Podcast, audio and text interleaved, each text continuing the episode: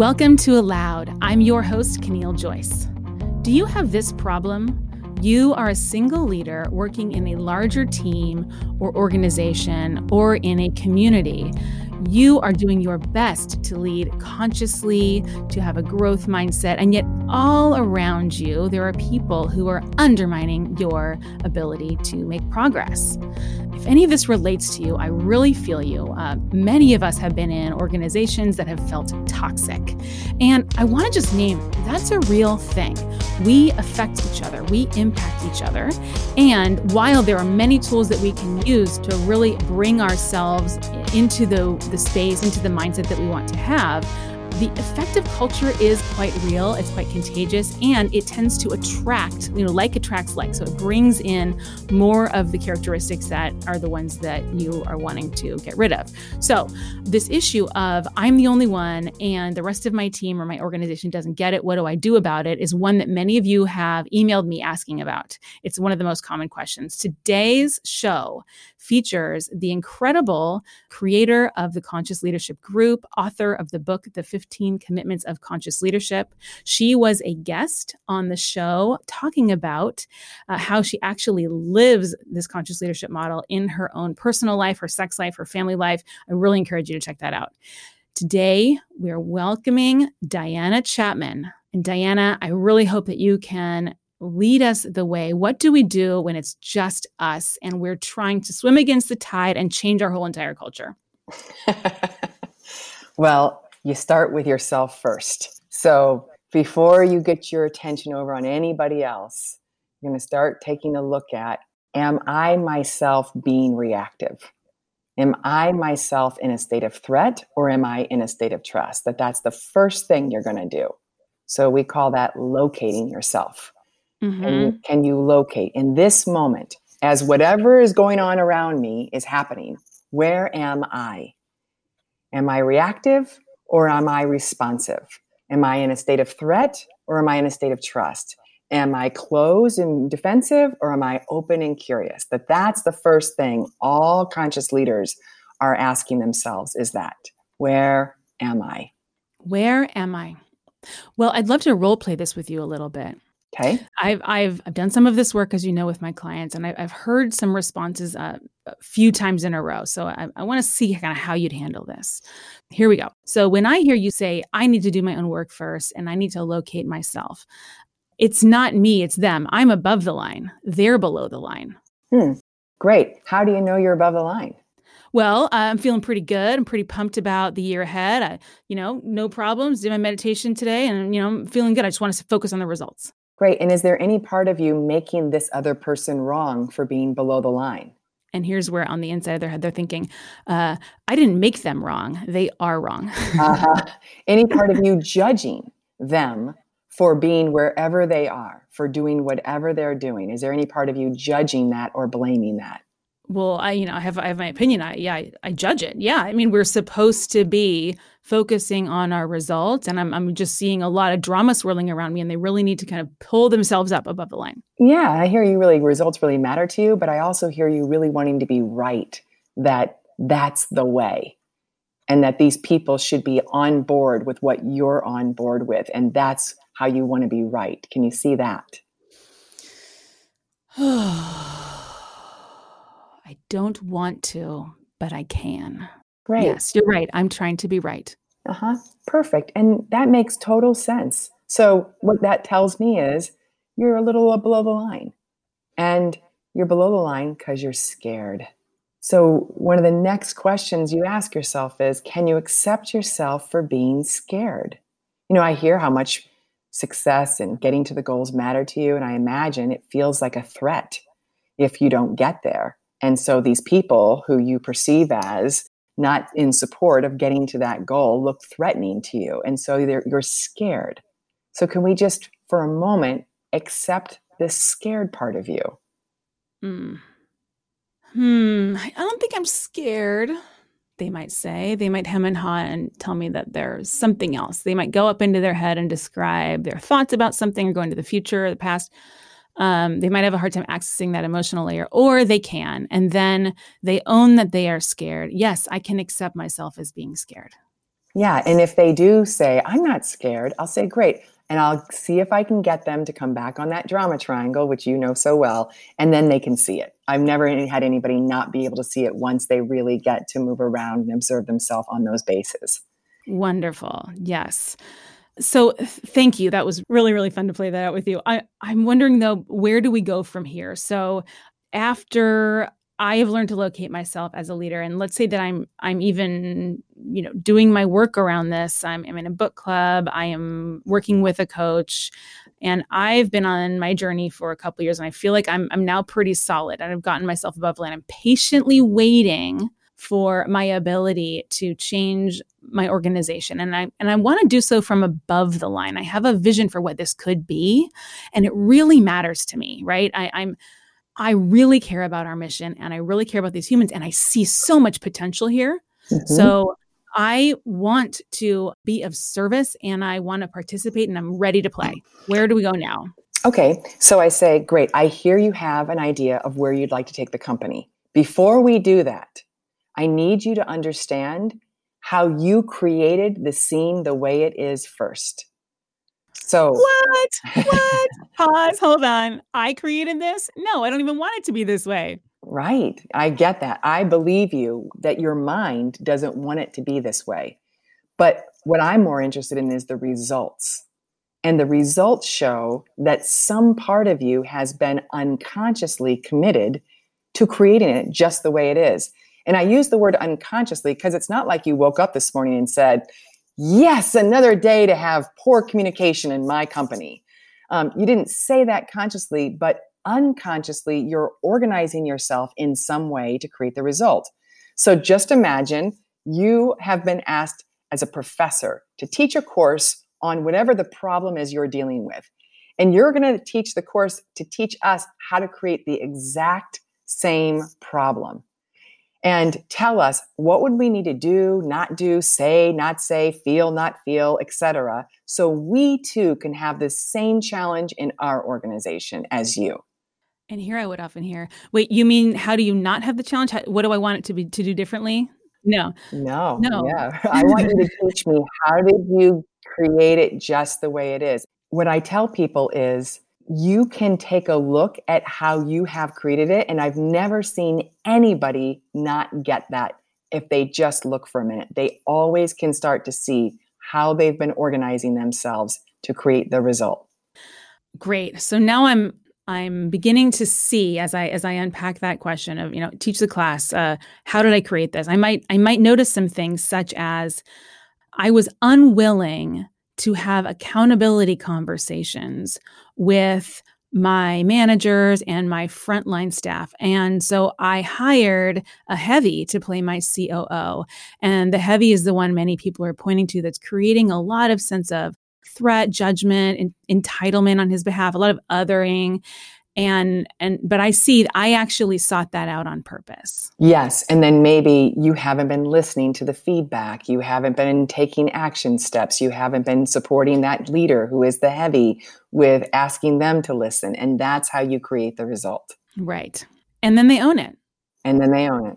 Diana i've witnessed you doing this with over a dozen CEOs, founders, venture capitalists, and you have certainly done this with myself.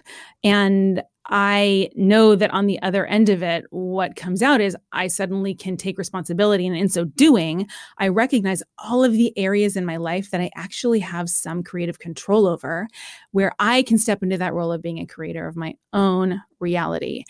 And we, but we all know that changing culture takes a very long time.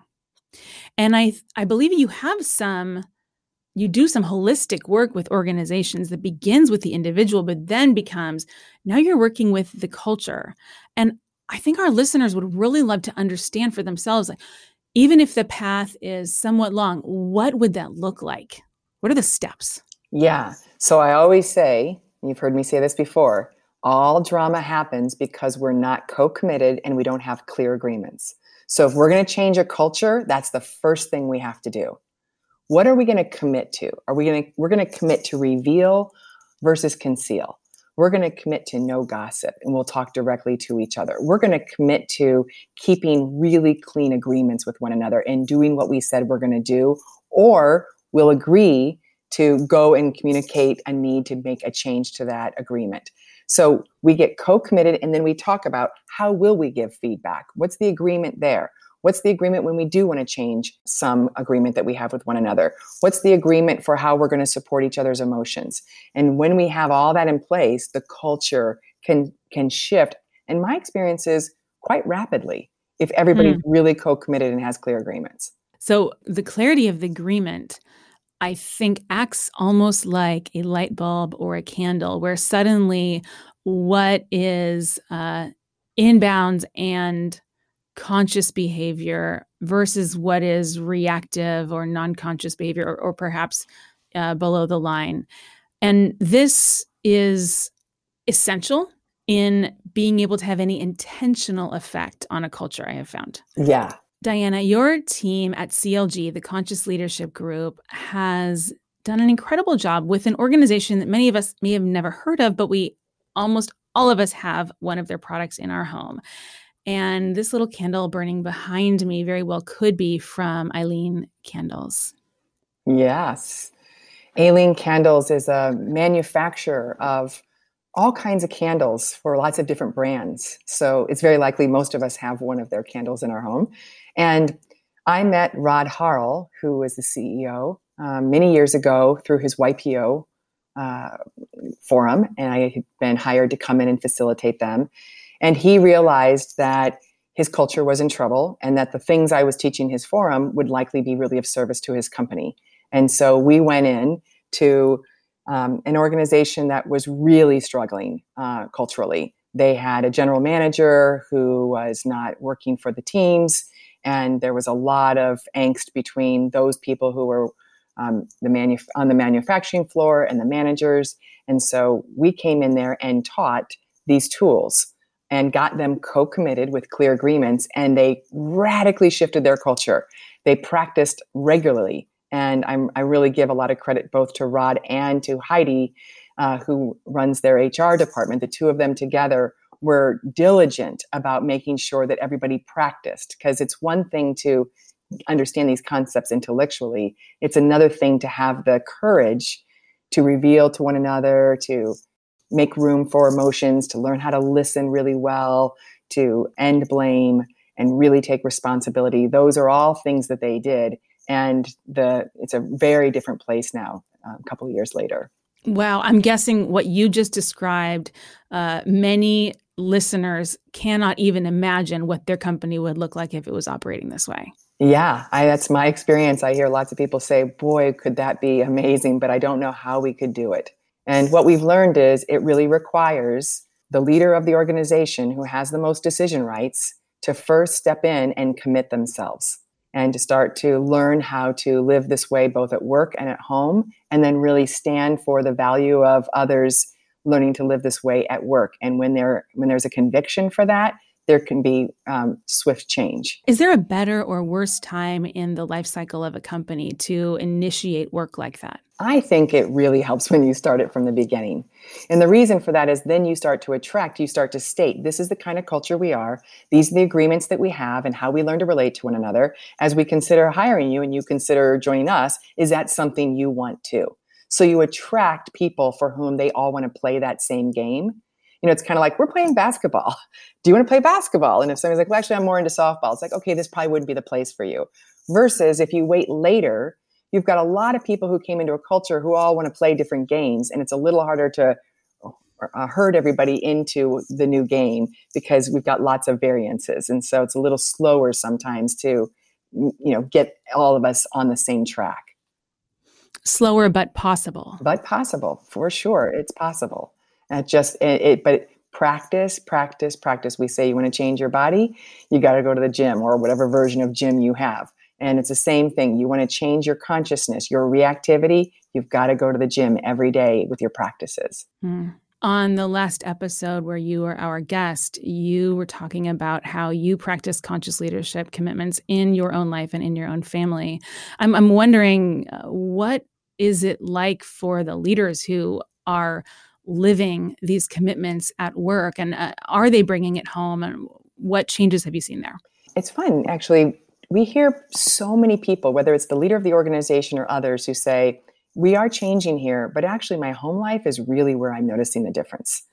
Um, and we hear stories of my parenting is improving my relationship with my spouse or parent is improving i feel more less stressed out i'm sleeping better at night because of some of the dynamics that are changing. And so we find often it can be easier to practice at home um, in the beginning and so we're fine with that. Say practice as much as you can at home so that you can get build those skills to be able to be stronger at work. I, I believe there's a story of you sit you uh, sitting in a room and listening to these stories yeah, when we come back to Alene Candles, throughout my time working with the various teams, we didn't have the CEO in the room, so people felt more comfortable being vulnerable. But at the last session, I said, "Come with me and come listen in on all these meetings, and let's learn together what's changed for people in the six months that we've been practicing." And we got to hear such beautiful stories from people in all levels of the organization. And I remember many times looking across the room to the CEO with a beautiful tear rolling down his fa- his cheek with so much gratitude for what was going on and the, the changes that were happening in these people's lives. And mm. um, it's deeply satisfying. And he was saying how grateful he was that he was able to make a difference both at how much they were enjoying their work but also how much they were enjoying life outside of work. I, have noticed for myself personally as I've done this work, I feel like my experience of even being in my own body is really different. Yes. My nervous system is wired differently. And so, therefore, the change is more like at the B level for me. It's how I'm being, uh, in addition to what I'm doing. But it, when the change happens at that B level, the doing comes naturally and easily. Yes, that's my experience. And I, it does. It feels a little like you get a little bit of a higher note inside your body. Everything gets a little more inside. and and that feeling state is that ease, that ability to respond that then like you said, it's it's easier to understand then what do I want to do from this more relaxed place. Yes. Now, I, am sure right right now our listeners are saying, "I want it. I am ready. I want to get started." I, but there's often a but. But this might be a big investment of my time, my focus, my team's energy. We've got a lot of big goals to hit. Why is it worth the investment? Well, my experience is that I, I prefer not to suffer suffer inside of myself, suffer in relationships around me, or suffer with a larger, broader world. And this kind of practice supports me in ending my suffering. And that's worth a lot to me. It supports me in finding more access to joy, possibility, um, and creativity and connection. And all those things turn me on. And that's what motivates me to dedicate, to your point, a lot of time and energy. It does take time. It's like if you want to learn to be a black belt, you're going to be at the dojo a lot. So you know i'm here having this conversation because i went to the dojo a lot and so mm-hmm. and now i'm reaping the rewards of decades of practice and and you know for our listeners if you have not been through anything like diana's describing you may be experiencing some of the symptoms of not attending to this uh, dynamic to to your context to your consciousness in your company. Uh, we know that about 60% of startups with co-founders fail because of that co-founder relationship. And and the co-founder dynamic in the relationship is as the team expands over the year really does begin to play out throughout the entire organization. So I, I, totally agree with you, Diane, about starting early. But but there's a very, very real cost in terms of the time and energy we can sink into drama. And that's bottom line stuff. Yeah. I was just teaching at Stanford the other day and they're calling it drama tax. That companies, uh, companies have a drama tax they have to pay and what would it be like if you didn't have to pay that drama tax? Whoa, I love that term, drama tax. Yeah, and that happens at home too. That happens at home, happens uh, on the train and traffic, 405. Absolutely. Uh, Diana, for our listeners who I'm sure are sitting at home really ready to get started with bringing some of this work into their organization and, and as well as doing the work on their own, is there a tool or a resource that you could point our listeners to for them to get started? Yes, I I really like this handout that we have called the willingness questions. And it's a key to seeing once I've located myself and I've accepted myself, the next question is, Am I willing to shift? And this willingness handout has all the questions that you want to consider to see if you're actually willing to shift. And so we have that um, all created there for people to use as a resource. And because once they're willing, then the next steps start to feel a lot easier. Mm, it's all about the willingness. Yes. Willingness is everything. So, thank you, Diana, for helping to stoke all of us to be more willing to experience our full aliveness and our full potential and to have the impact that we would like to have in our organizations and our communities.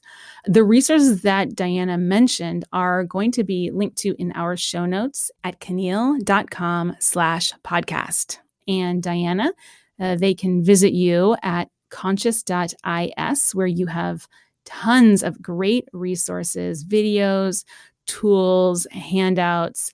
And you may also buy a copy of her incredible book, The 15 Commitments of Conscious Leadership. And I know hardly a leader who has bought only one because once you buy your own, you want to share it. Uh, thank you so much, Diana, for joining me and taking the time to provide our listeners with so much valuable information on conscious leadership and what this could look like in their own culture. Oh, I'm, I just want to tell you, I've been thinking today uh, as we're doing this podcast how profoundly grateful I am that you yourself are embodying these principles and that you are sharing it so broadly with others. It, um, I was just feeling the relief of uh, of having you um, join um, all of us here and making these tools and ideas available to more people. So thank you so much.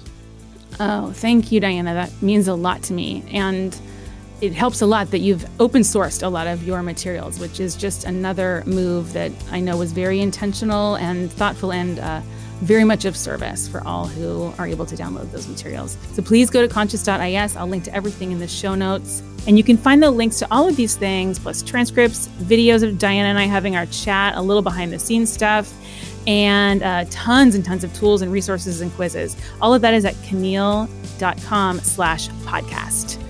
And uh, if you have not done so yet, please hit subscribe in your podcast player right now to make sure that you can go back and listen to the last conversation with Diana. And who knows, perhaps there'll be another one in the future. Thanks again, Diana. Have a good week, everyone. Thank you for being here, making space for yourself to learn, grow, and expand what is possible for you. See you next week. Allowed. For more information, check out my website caneel.com slash podcast. C A N E E L. Caneel.com slash podcast, where you can find tons of resources, new episodes, show notes, transcripts, videos, all that good stuff to deepen your learning experience. Also, follow me on social. Send me your feedback there. Ask me your questions. I'm Caneel.is on Instagram and at Caneel on Twitter. Allowed. You are allowed to be whole.